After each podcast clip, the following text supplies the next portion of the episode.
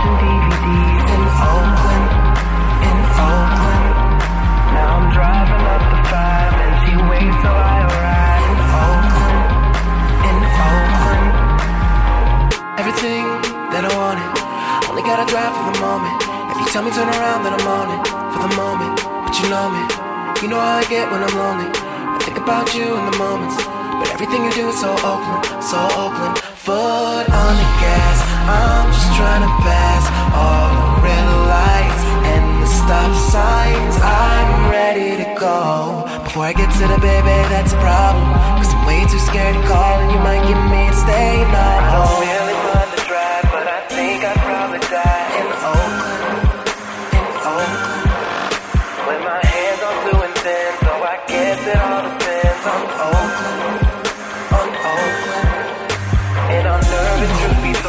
never saw me growing old in Oakland, in Oakland, And if I buried you tonight, it would probably start a riot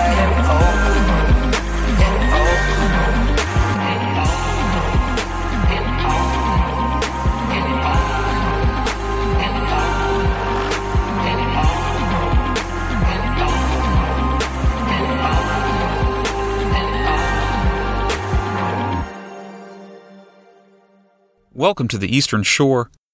I'm Brock Winstead.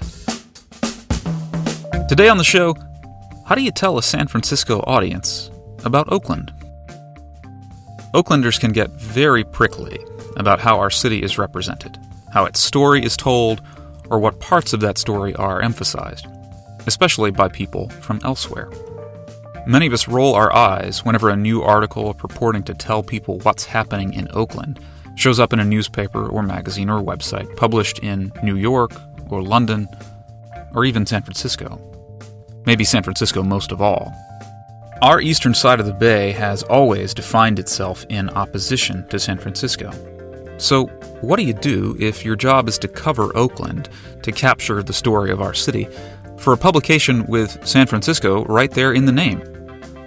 That's what I asked my guest for this show. Rachel Swan is a reporter for the San Francisco Chronicle. Her beat is Oakland and its neighboring inner East Bay cities. Rachel isn't some San Francisco interloper who dares to cross the Bay Bridge and tell us what our city is about. She grew up in Berkeley, she's lived in the East Bay her whole life. She wrote for the East Bay Express for about 10 years. She has her local bona fides. But her business card does say San Francisco Chronicle, and of course, the Chronicle has readers well beyond San Francisco. We talked about what it's like to cover the East Bay for the paper on the opposite shore, about how she does the work of reporting, and about how becoming a parent not that long ago changed the way she approaches her job.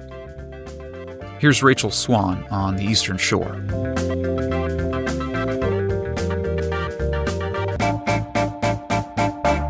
Rachel Swan, hello. Thank you for sitting down and talking with me. We are in a conference room in the offices of the San Francisco Chronicle. And this is a fairly new job for you at this point still, yeah? Yeah. How when did you start with the Chronicle? I started in March 2015. So, not quite 6 months. I'm a rookie. Yeah, but you're not a not a rookie to to journalism. So, I want to talk more about some of the work you did before you came to the Chronicle in a bit. But first, I have many questions about what it's like to cover Oakland and the East Bay for the paper on the other side of the bay. You, now, your beat is Oakland and kind of neighboring cities. How far does that extend for you? I would say it's about 90 to 95% Oakland. The way I prefer to do it is to include as much as I can about Berkeley, which I think is a very important city uh, that a lot of longtime Chronicle subscribers uh, presumably reside in, or not presumably, do reside in. Yeah. And um, also Richmond, which is a very important and very interesting, fascinating um, city for news right now, which also kind of has a news hole because, I mean, the Contra Costa Times covers Richmond, but Richmond doesn't really have its own nominal paper that isn't owned by it has one that's owned by Chevron, but I don't really consider that a metropolitan daily. So as much as I can, I try to, you know, at least have a passing understanding of the news cycle in Richmond and Berkeley. But you know, since I'm just one person, you know, I had to establish my beat mostly in Oakland and uh, mostly issues around Oakland City Hall. Yeah. Uh, you, you say you're just one person. There are other people on staff here at the Chronicle who will end up who end up writing things about Oakland through some beat of or another. Yeah. But you are kind of the general Oakland and inner East Bay re- reporter. So when you started, not quite six months ago, did your editor just say, "Go find stories in the inner East Bay," or were there are there some other guidelines within that general assignment? Well, when I start, I was really lucky because when I started Oakland, I started the day that Oakland passed its new minimum wage law, which kind of lent itself to a spate of stories. Also, I was I was a bit lucky because although my my um, editor did kind of, we had a meeting, I pitched her some loose story ideas. She latched on to one of them very generally and said, "Okay, kind of go out and explore this." And it down the line wound up being a story about um, how the minimum wage law was affecting child care centers. You know, I was I was lucky because I had that kind of news line to latch onto, and it it was something that was a big enough news event in Oakland that it was worth covering for for a little while. I mean, it took me a while to get my first story in the paper. Why was that? I think that was a matter of just you know, I mean the way the Chronicle has is under new leadership now. I guess the editorial staff is kind of rearranging the beats. So there used to be a more robust East Bay bureau that was really the dedicated East Bay bureau. And I guess there was a period of attrition in that East Bay bureau and so I guess it, it was catch as catch can for a while, and um, a lot of the kind of general interest San Francisco reporters who either live in the East Bay or love covering the East Bay were had kind of de facto taken on the Oakland beat. So I had to kind of establish myself among them. And I mean, I also like, I'm someone who is groomed in the alt weeklies. So, you know, I'm someone who likes to write soft leads and opine, and that kind of had to be bludgeoned out of me a bit. Um, you know, I had to be whipped into shape, I guess. Uh-huh. And stylistically, at least. Yeah, and I had to like learn the chain of command and the politics. And I guess I would imagine that the New York Times newsroom is much more cutthroat. But I mean, this is a metropolitan daily. You do have to lobby to get a story on the front page. You have to have an editor kind of pushing for you, and you have to, to some degree, sell it. And especially, you know, if you're writing for a San Francisco paper about the East Bay, you have to convince them that this issue in Oakland or Berkeley is is worthy of the front page of a of a paper that calls itself the San Francisco Chronicle. So, is there a chronicle way to cover the East Bay? That's interesting. Well, so I guess like the the chronicle way of covering for the East Bay is like I I have a sense that my audience is largely based in the East Bay anyway, but I think you're writing for more of a general interest audience. You know, if you're writing about Richmond, you don't necessarily have to do a historical primer on Richmond and you know, this is the history of Richmond and this is what Richmond is. Richmond is this other city that's north of San Francisco that, you know, you never heard about. But you, you can't start your story with the assumption that your readers attend all the Richmond City Council meetings, I guess. So I guess it, in some ways it is more of a, a general interest audience, you know. So the fact that you're writing about the, the Inner East Bay for the Chronicle guides maybe how you frame any given story, but Yeah. does it guide what you end up writing about? I mean, another way of asking this, you know, you talked about how it is a, a major metro daily paper, and you t- to get space in the paper, you kind of have to sell the story. Yeah. So what sells? I, I've noticed like a lot of a lot of the stories that I've had that have been more successful, and I think this is partly, you know, what they were asking for when they hired me. They stories that that kind of um, hit at something that represents what's going on in Oakland right now. If that makes sense. In in in Oakland, like a lot of those stories wind up being about buildings.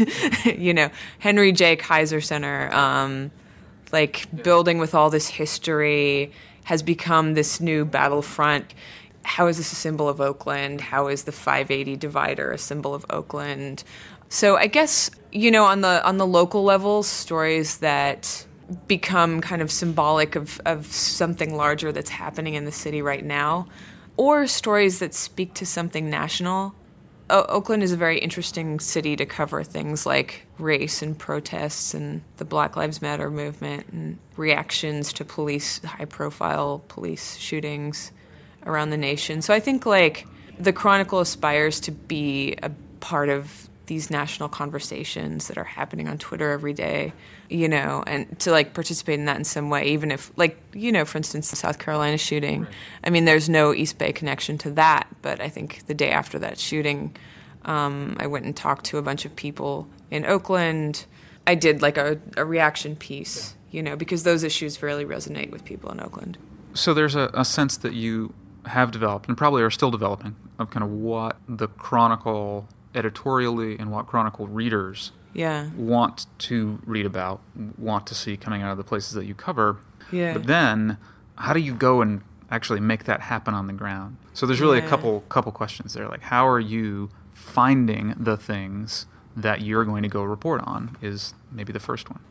Yeah. Well, I'm still building the beat, to be honest. What does you that know? I'm a, a bit lucky because I used to work at the East Bay Express, albeit in a completely different capacity. I mean, I'm now more of a City Hall investigative reporter. I used to write like light, fluffy, descriptive, pretty stories for the East Bay Express, and I, tr- I often try to pitch those to the Chronicle because I think that's one thing I'm good at, and, and they get rejected because it's not that's not a hard news City Hall story. That's not going to be on the front page. We don't that's for the style section.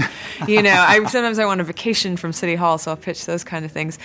But even though I w- was less of a reporter at that paper, um, I did cultivate a lot of sources in Oakland that proved useful. So I've come back to them now Yeah.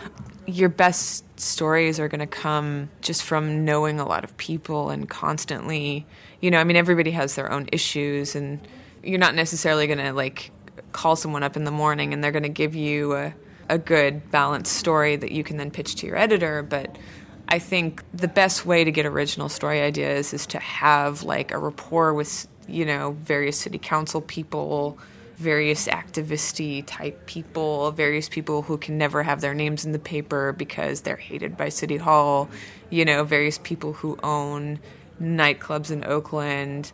You know, I felt like I'd kind of gotten that down at the East Bay Express and I'm building it up again. You know, I guess some people, like in the corporate world, you'd call it building a Rolodex or whatever, but it's, you know, you just having people who can kind of constantly feed the beast and you know pitch you ideas and tell you you know there's this conflict with Oakland. I'm working on an Oakland for First Friday story today. So I Ah, mean like right.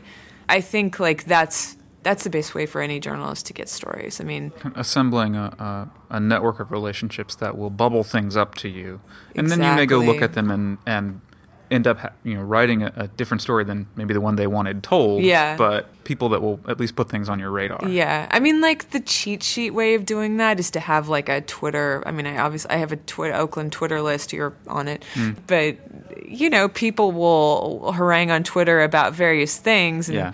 one of my, yeah, probably one of my best stories of this year came because someone was mouthing off about something on Twitter, and I said, "What are you talking about?" Like eh, something piqued my interest. He got way in. I don't, I don't think I wrote the story that he wanted, but he wound up turning me on to something that I could then send public records requests about.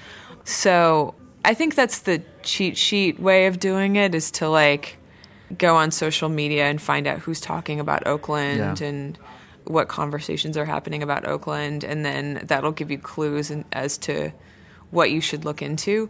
But I mean, I think that the live, like person to person network is also equally important. Yeah. I think what I'm trying to do now is like get a better understanding of the individual neighborhoods, especially the ones that I haven't lived in, and just kind of on a neighborhood by neighborhood basis know what they look like and what. Because it's kind of interesting. Like Oakland's divided up into seven districts, and they each have their own issues. So, I mean, the issues that are really important to Montclair obviously are very different from the issues that are really important to the Fruitvale. So while it, while it's difficult to sell a parochially Fruitvale based story to the San Francisco Chronicle, I mean it's in in service of the larger to the larger conversation about Oakland. I think it's important to have that context of like, you know, the councilman in Fruitvale really cares about blight, and this is this is why that's a big issue in Fruitvale, but whereas garbage fees are a big issue in Montclair or something, you know. I have to be kind of an omnivorous media consumer too, and I have to keep track of what the other local papers are writing about. And I do read the East Bay Express every week. I do read the Oakland Tribune quite a lot. I read my my counterpart at the Tribune is Mike Blasky, and I read his stuff and. You know, and I read the San Francisco Business Times because they cover a lot of housing development in Oakland. I kind of made that into like a de facto sub area to focus on because I think that's a big deal right now. So, you know, I'm not always first to a story, mm-hmm. but that's okay. I mean, I'm used to not being first to, to a story because I'm an alt weekly person. So, you know, but if you're not first to a story, then maybe you can offer a fresh angle on it or dig into something that somebody else didn't really, that was only a, a passing mention in another article. Then again, there's this there's the second question of if if a dozen things land on your doorstep at the beginning of the day, what wins? How do you decide what actually ends up being worth your time to Yeah. dig into and write about? I'll be honest, so a lot of it is personal interest, like what I personally think is a good story. Can I just give you some examples Yeah, at the great. risk of I hope I don't offend people here. I mean like like for instance, uh, the city of Oakland was aggressively pitching me Art and Soul last week, which I think is Art and Soul is a great festival. I love Art and Soul. I love attending Art and Soul.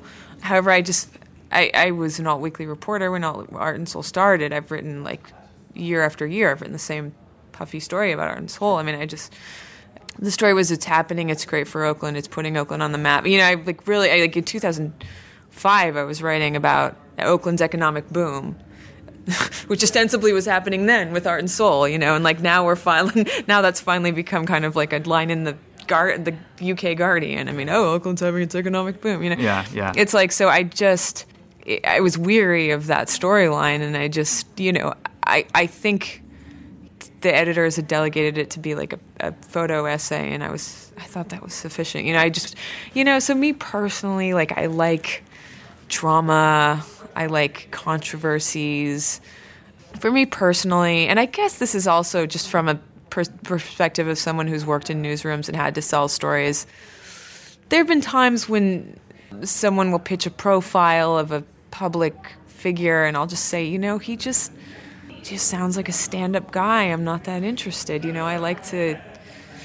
Where's the drama? I want to take down the bad guys. You know, There needs I- to be a, th- a third dimension to the story. yeah, I like I like stories that have drama. I like stories that have tension. I like stories about someone or something's ambitions being their own undoing.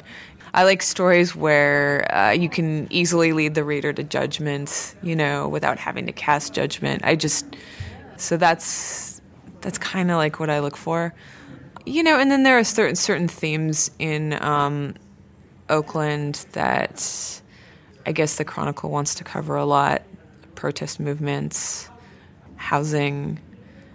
Do you end up having to look at crime stories? You know, I've only done one or two crime stories here. Um, we have a crime reporter who's quite awesome, who kind of spreads himself thin all over the East Bay, Henry K. Lee. Right. Um, he's indefatigable, if I pronounced that word right. He's he's fantastic. I only worked with him on one crime story. I actually quite enjoyed it, although it was a very sad crime story, and that was about a murder, the murder of a young mother in um, West Oakland. The one thing I don't particularly like about those those crime breaking news stories is like they require, um, and this, this is just this is just me speaking on a personal level. Um, they require you to, you to do like some of the most uncomfortable things I think in reporting. Like talking to victims' families. Finding victims' families, being intrusive when they've just had someone shot. I, I once had to do an emergency room stakeout where I had to like ask families in Spanish if they were there for the right car accident. Yeah, you know? yeah, yeah. So, I mean, Stuff that feels as a human, you feel yeah. horrible that you're doing it. So, and that's the kind of things that great breaking news reporters have to do all the time, even knocking on doors in a neighborhood. Um, some people like love that part of the job. I think that's my least favorite. Given all that context about how you cover your beat and what guides your reporting, let's talk about some of the things you actually have reported on. Uh, again, personally speaking, what to you have been some of the more compelling stories that you've covered in the still, I think, relatively short time that you've been working this beat for the Chronicle? I actually found that first story. I mean, I was just I, I played a bit part in that first story about um, Shamil Pierce, who was murdered in West Oakland. But I thought that was a fascinating story because that was a story that was it was a story about a very sad shooting, but it was also sto- a story about a changing neighborhood because it turned out that um, there was a gang in the neighborhood, um, but the neighborhood is also that particular part of West Oakland is changing quite a lot. It's starting to get gentrified, and a lot of the new people who were moving in were the ones who were calling the police to complain about the shootings that were happening in the area, and they they complained that they'd made 911 calls on the day of the shooting and that the police had been unresponsive. Um, and I think we found out in our second day of reporting that the people kind of who'd been in the neighborhood a long time um, had this sense of resignation about the shootings and the crime that happened in the neighborhood. So there was this kind of clash of cultures, you know, you saw in like the reaction to the shooting. I mean, there was like a new a group of newcomers who wanted to clean up the neighborhood and then there were there was this group of people who'd been there a long time who kind of thought that this tragedy was just like a part of life. It was a story that's that that was originally about one thing and sort of became about a, a different thing, like a larger larger thing. And um, you know, I, I've done a series of stories about that 12 East 12th Street parcel. I mean, a lot of people have been covering that. There's like a a parcel of public land on um, East 12th Street and Second Avenue by Lake Merritt that's in dispute because um, this is the parcel of land that was kind of uh, created in a sense or left over Yeah. from the reconfiguration of, of the streets at the bottom of the lake. there. Exactly, exactly. And it was sort of promised to this one developer who wanted to turn it into market rate housing, who is somewhat of a prominent and very politically connected East Bay developer. Uh, so uh, I was not the only person covering that story, and I was not the first person covering that story. Um, you know, Darwin BondGraham at the East Bay Express has actually done excellent work on that story, um, and was the first person to uncover. I, I think he really like steered the conversation at City Hall on that story, uh, his coverage. But that was like a very interesting and complicated story about a land deal deal that became symbolic of so many other things that are happening in Oakland.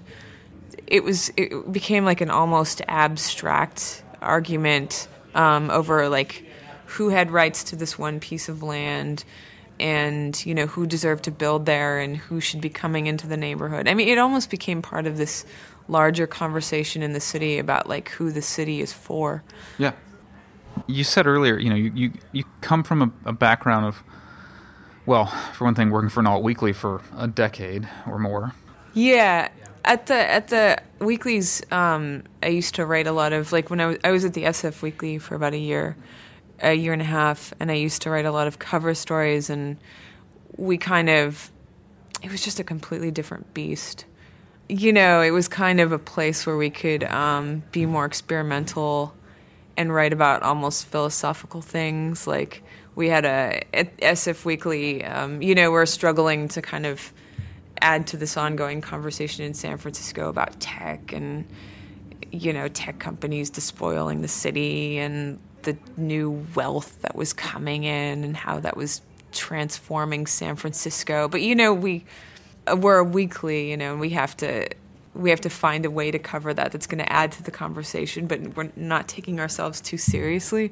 You know, so we did like a perpetual adolescence issue, which I thought was just kind of like that's the kind of thing I love to do. Like, why is everyone wearing plaid? You know, there's a stupid story about plaid in the office, but it was like supposed to speak to this larger thing. Or, you know, we did a story about like office parties that were candy themed or something. Just like these stupid trends that were kind of indicative of larger issues in the city Sure. of like I would love to write those kind of stories here, but I haven't really found a way in yet. Yeah. You know? So so here, uh, you, you- for the Chronicle, you, you have to focus more on here is the event that happened and Yeah. kind of what it might mean, how it's connected to these larger trends. For the weeklies, you could write more about the trends themselves or about yeah. the issue. Like my one of my favorite stories at SF Weekly was a story about electric skateboards that was very actually even hard to pitch at the weekly. Mm-hmm. It was it was about all the new boosted boards that we see on Market Street and kind of like in a way it started off as kind of like well let's just write like a fun little like snarky piece about how silly these things are you know because like anyone who grew up in the 90s remembers like skateboards being this different kind of feral thing and here they all are all like this is like the gentrification of the skateboard you know like you have like these skateboards that that Google executives really love and like and then that turned into a larger story about the history of skateboards in San Francisco and how skateboards kind of came kind of came around from being this like this feral thing that had to be policed to being like the shock troops of gentrification. So I mean that honestly was like a hard story to pitch at the SF Weekly. I had to like really push that that angle of oh this is a symbol of something that we should be talking about, but we can say it through the lens of this skateboard story. Um, and I think that would be a harder story to push at a daily. So you were at the San Francisco Weekly for about a year and a half, you said. Yeah. And before that, you were at the East Bay Express for about 10 years, something like Yeah. that. Yeah. I know you're, you're from the East Bay. You grew up in Berkeley right? Yeah. and went to college there. Yes. You talked earlier about having, you know, you're working to build the beat, build your beat for the Chronicle. But you did spend a decade, not that long ago, covering at least some facets of the East Bay for the Express. Yes. What were you writing about mostly for in, in those across those 10 years? Uh, mostly, I started out as a clubs editor at the East Bay Express. I was living in Oakland. I had a quota. I was mostly writing music articles about local bands, you know, and I it was kind of a a dumb job that they turned into like a part staff writing job, you know, like it was jiggered so that I could be sort of a writer at the paper while also doing some of the grunt work of like the clubs listings. That, that's essential but less glamorous. I spent a lot of it writing like flitting around from one kind of culture calendar writing position to another. I eventually got just older and you know, I'm a suburban mother now, so like I I got I got weary of I, I don't think I'm the person to go out and review local bands anymore. I'd feel really silly if I still did that. Um, I'm glad that I eventually transitioned into being like a city hall reporter and something that I can age a bit with a bit more dignity.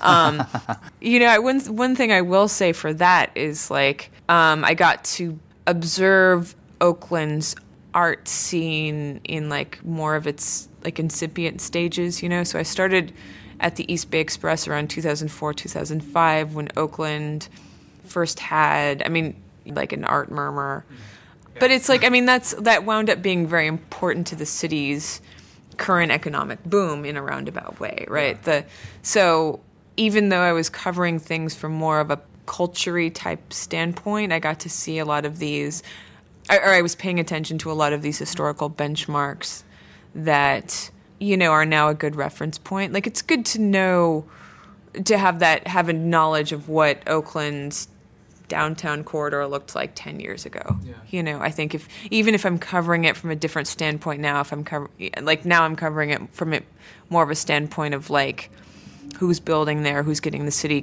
contracts, who's frittering away money, you know. But I know it used to be there, you know, like oh, this area that's slated for condos used to be this nightclub that I covered for this other reason. Um, so yeah, I mostly covered the art scene primarily in Oakland, and I lived in Oakland for quite a long time, you know. And then I think I slowly transitioned into news just out of fatigue, and and because I think like at a certain point you build up enough kind of clout at the alt, at an alt weekly that you can demand that they change your beat to make it more interesting. So okay, you, you know you have been writing about some aspect of Oakland and the Inner East Bay, covering the area as a journalist for better than a decade, um, but for different publications with with different approaches. yeah. Do you find yourself now, you know, still talking to some of the same people that you talked about. I mean, that you talked to as sources in your Express days. Yes. And how do, how has the, have those relationships changed? Do the, do they regard you differently because you are uh, nominally coming from the other side of the bay? Yes and no. People remember me from the East Bay Express, and I'm I'm not saying like I was like a, a legend or whatever, but they just you know they remember the name. Sure. You know, I mean, maybe maybe that's a bad thing, but it's like a way to, because I I feel like sometimes if if people don't know who I am, and then I say I'm from the San Francisco Chronicle, and I'm also new at the San Francisco Chronicle. I mean, I have like zero credibility, right? You know, it's like I'm presenting myself as like this rookie who's from an an outsider paper in this like wealthy city across the bay, you know, who has like only a passing understanding of where Oakland is. So often I'll just say, you you might remember me from the East Bay Express, you know, where I used to be this like funky hipster or whatever, you know, like so I mean and then people will say, "Oh, yeah, you, you know, you used to cover the music, you know. Right. I hated you, you know." so like so yeah, I mean, I I think and then and some people don't remember me and I'm glad I'm glad they don't. I mean, you know, like so yeah, I mean, like, and some of the people I used to use as sources have moved on themselves and kind of moved up in whatever realm of the community they had. So we respect that we're both in different positions now, and you know, you try to, I, I don't know, I guess try to try to take that into account. But I, I, I think like more often than not, saying that I spent a long time working for an alt weekly that specifically that mostly covered Oakland is is gives me more street cred than than saying I, I, I work for a San Francisco paper now. You know, like I- I'll often use that like more to help establish a rapport Right. with somebody. A lot of my sources now are city council people, and um, the makeup of, this, of the city council has changed since I was at the Express, and I didn't interact with them all that much when I was at the Express because I wasn't a political reporter, and the administration has changed. So I mean, there is there is sometimes kind of a built-in expectation that I'll do the same kinds of stories I wrote at the Express, like the Art and Soul story. I mean, Yeah. if I were more, if I more had the had the reputation of being like a hard-nosed investigative reporter, then I don't think they would have been pushing me so hard to write the uh, Oakland is is changing and isn't this a wonderful festival story. But that's that's fine. I mean, you know, I mean they have to sell that story. Sure. so it's their job to say, look at us, this is important. And then, then your job is to decide how you spend your time. It's, yeah. exactly. Just a few minutes ago, you described yourself as a suburban mom now, which is bound to be a reductive description. But uh, how many kids? I just have one kid. No, a daughter. Tell me about your daughter. Really? Yeah, really. I have a, a daughter. Uh, she is almost eight months old, and um, I'm learning the ropes. Yeah, I'm sure. So eight months, she has no idea what, what mom does for a living. no, she doesn't talk yet. Yeah, of course. um, has having a child changed the way you look at reporting? It's definitely changed the way I spend my time. You know, I, I used to be someone who would report at all hours and would kind of go to meetings at night if I felt that it would advance the reporting. Yeah, I just don't have the time to do that anymore, and I, I really think that reporters should do that. I think reporters should be. I, well, the la- the labor union part of me thinks that reporters should just work nine to five. You know, the union made part of me thinks that Uh-huh. reporters should have Yeah. decent jobs and just work nine to five. But you know, the the reporter part of me thinks that reporters should be on call twenty four seven and they should do whatever they can to advance a story, and that they shouldn't shut off at five thirty. I mean, when when you have a young kid, you don't really have a choice. Right. The baby has her own hours. Yeah. so I mean, so that that part has changed certainly. I mean, it's also, I would say, reporting on shootings is different when you're a parent.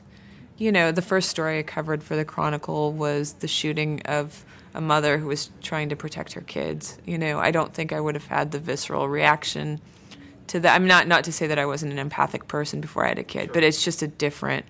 It's a different kind of report or the thing that I mean. I didn't cover the Santa, recent Santa Cruz kidnapping, but I just I found that story both just kind of numbing and devastating and at the same time captivating in a way that I might not have had I just been a like had it even just been last year when I was just pregnant and didn't know what it was like to have a kid.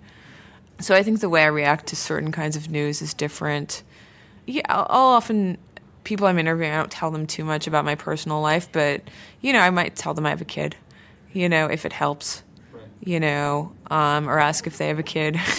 you know, it's a big part of people's lives. Um, this developer of the uh, East 12th Street parcel, who I've written, I don't think I've been as damning as some other reporters, you know, but I have written some uh, what could be deemed very harsh stories about him. But he has a very adorable child, and I took him out to lunch, and we there was a moment where we talked about our kids, shared pictures of our kids. It's at the end of the day, it's like we're both humans.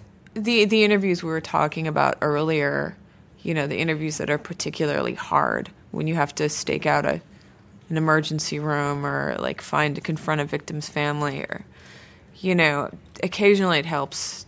Oh, it's not as simple as, um, Yeah. oh, you have a kid, I have a kid, we're the same. Now tell me everything. No. It, it's not like it unlocks it's all not the like doors. that but it i guess it's helped me be a little more empathic like it gives me a sense of it gives me a sense of the gravity like if you see a, a mother who has outside of an emergency room who has just found out that she's lost her child i think that until you become a parent it's hard to have an understanding of like the gravity of that situation and whether it's appropriate to approach that person or not so, I mean, I think it has given me different instincts as a reporter. At the same time that it has, of necessity, limited the amount of like nights and weekends that you can devote to the job. I mean, in some sense, that is a that's a universal story because women, in particular, Yeah. m- many women uh, find that having a child really directly affects the amount of time they can spend on the job and affects their career prospects. This Yeah. is not as much a problem for men. I think with journal, I mean, I, I've never had another career. Right. This this is like a very careerist field. It's not very. It's very competitive. It's not very high paying. It's a craft.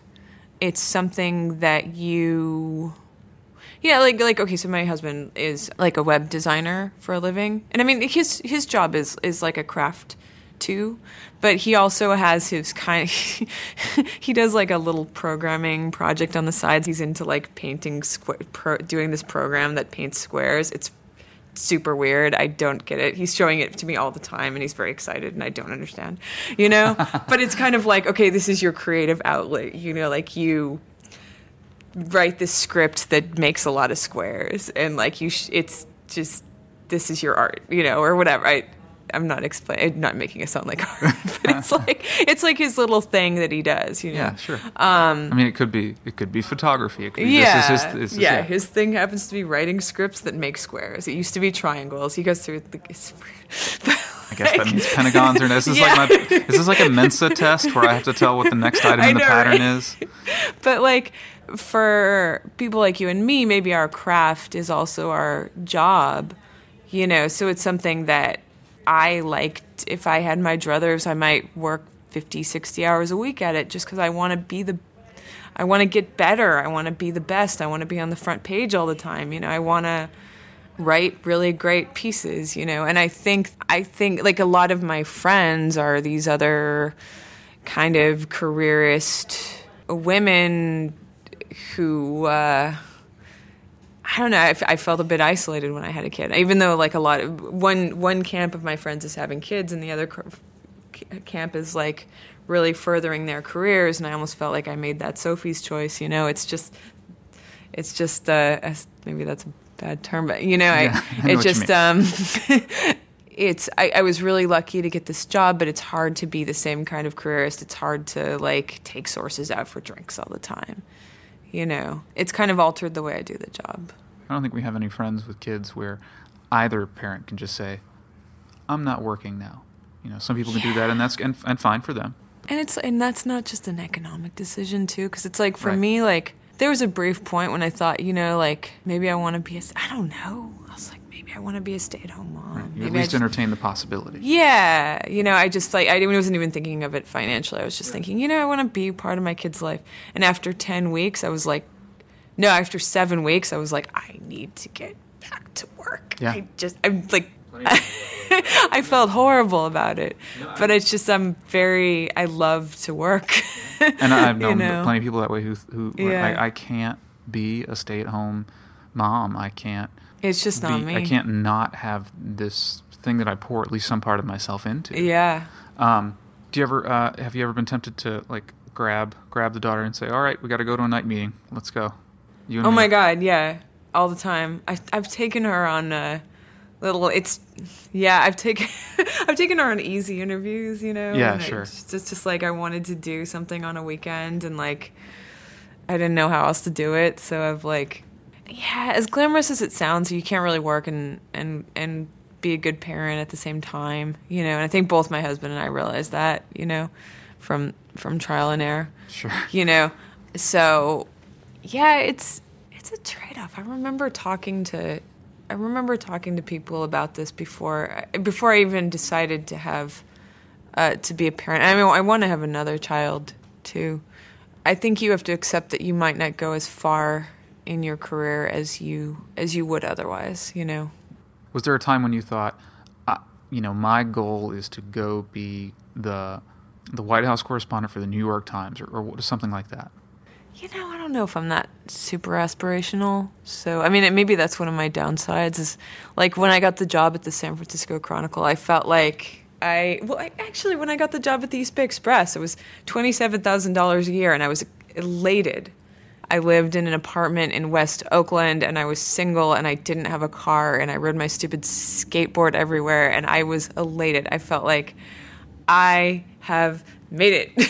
you know, I was like, and it was just like, I, I guess I haven't, I haven't set the bar very high in some respects. You know, I'm like one of those people who, maybe this is why I haven't left. Just like when I was in seventh grade, like my goal was to live in a co-op at Cal because I thought they were so cool, and then I got to do that, and you know that I felt like I'd made it. So I mean, it's just like, I think if I raise my daughter and hopefully which uh, whatever son or daughter that comes after her like to the best of my ability and continue covering Oakland and hopefully write some good stories about Oakland and you know I'm not a complete hack then uh, I think I'll be happy you know I mean I think like I'm happy like keeping one beat I'm happy getting to know one city really well I'd like to write more stories about Richmond because I think it's fascinating, and I also live closer to Richmond now. You know, I mean, I think I, I think I've gotten to the point where I have to set very realistic goals for myself, and I mean, I don't like, I don't even think like having children necessarily like. I think it's not. It's not even a trade-off in terms of like, oh, it, it thwarts your ascension. Like maybe I one day wanted to ascend to like I don't know, what L.A. Times or whatever the next paper would be. Like, I mean, maybe it's thwarted that, but I mean, for me, it's like the goal is always just to spend more time reporting and get to know the beat really well and write better stories. And I mean, to some sense, I'm a little bit compromised because like now I have this other thing that I have to take care of. And I mean, that's for me, that's new because I always just looked out for myself and like did my journalism, and that's what I did. So I guess having a having another resp- having another responsibility is new. Well, it Yeah. certainly makes it harder to skateboard to story, you know, Right? to, to meetings. Yeah. Do they have skateboard trailers for babies yet? Oh God. I really hope my daughter doesn't skateboard. Maybe it's time to invest in one of those boosted boards. I know. Makes I it a don't little know. easier. Petri- I, I didn't know I would turn out to be such an overprotective parent. I'm like such an overprotective. I think there is something about it that people people never know what kind of parent they're going to be Yeah. until they're a parent. And again, I get to say that as an outsider, but again, I'm I'm watching these people up close, and they're sort of learning Yeah. all about themselves in the, like, Yeah. the first year or two, or eh, whatever. You learn about yourself for the rest of your life, probably, but in that first year of parenting, like I did not know that I would be this way about this thing. Yeah. So I didn't expect the conversation to go in that direction. I didn't know you had a child when I walked in. Oh, I yeah. appreciate you being willing to talk about it with me. I love talking about my children. I love talking about like raising a family because I, I, it really is like, it can be a bit isolating. You um, start a family, and I, I had all these like cool like single friends before who were in media and like Yeah. were traveling and doing all this cool stuff. And I think I became the one who was sort of domestic. So And you said you very, very definitely want to have a, a second child. Yeah. Did you grow up in a big family? no, it was just four. Yeah. Which seems like the right number to you. I would like to have three, but I I'm I think I will be roundly There is the not familial allowed to do that. democratic cro- yeah, issue, yeah. Rachel Swan, thank you so much for sitting down and talking with me Thank you about so much. all kinds of things. Yeah, it was a pleasure.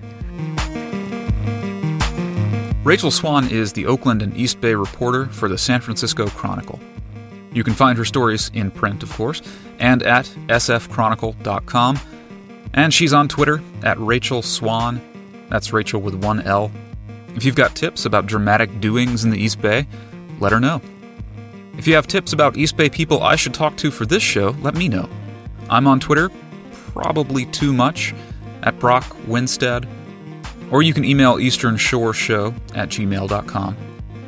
Unlike the Chronicle, this podcast no longer publishes a print edition, but we are online at tespodcast.com. Head over there to check out the other interviews I've done with people who are helping to tell and create and understand the story of Oakland and the East Bay. You can subscribe to the show there. It's also on iTunes and Stitcher, but you will always find our breaking news first at tespodcast.com. This has been The Eastern Shore. I have been, and no matter what you might have read in the papers, continue to be Brock Winstead. Thank you for listening.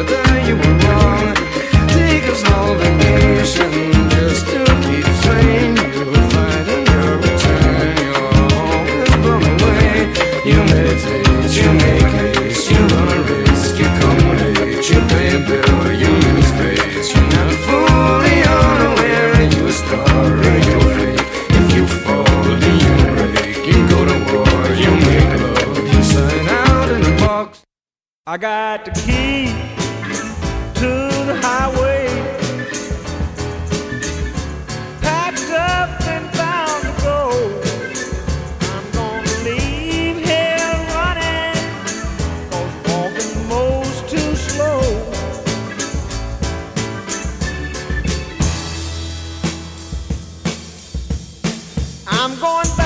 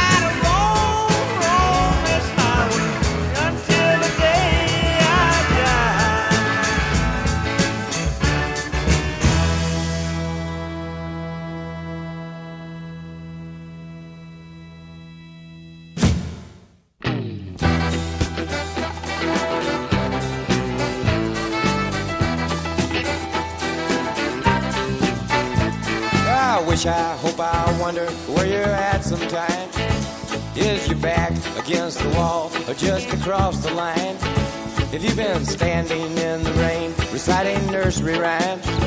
Trying to recall some long lost kind of peace of mind, peace of mind. Try spending the night sometime, all alone in a frozen room. After need you blame, you settle in the rain.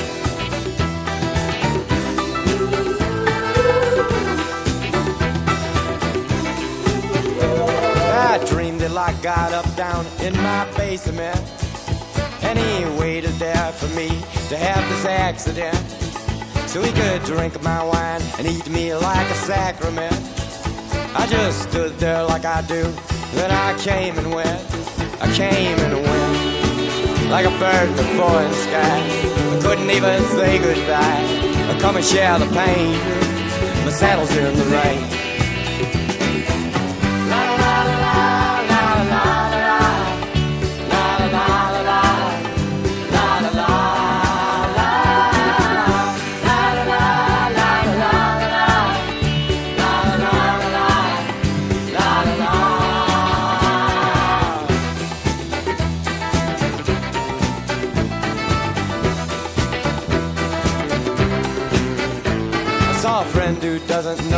If I'm his friend just yet. His eyes and the mouth were widely open, and his jaw was set like he'd fell off a cliff and hadn't hit the bottom yet. I wish he wouldn't pull those things on me without a net, without a net. I had him up to the house one time, we were having a real good time, and then he went lame, he settled in the rain.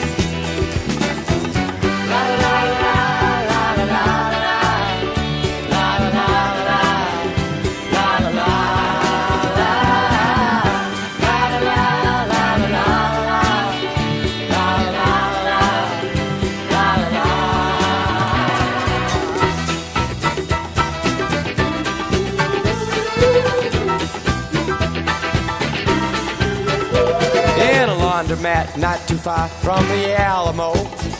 sits a girl who stole my records very long ago. And she wishes, once wants, and washes out those dirty clothes. As she shuts her eyes and dreams about one eyed Joe. One eyed Joe. The car parked on a dirty road. Heaven knows the load she pulled. Couldn't take the strain. Settled in the rain.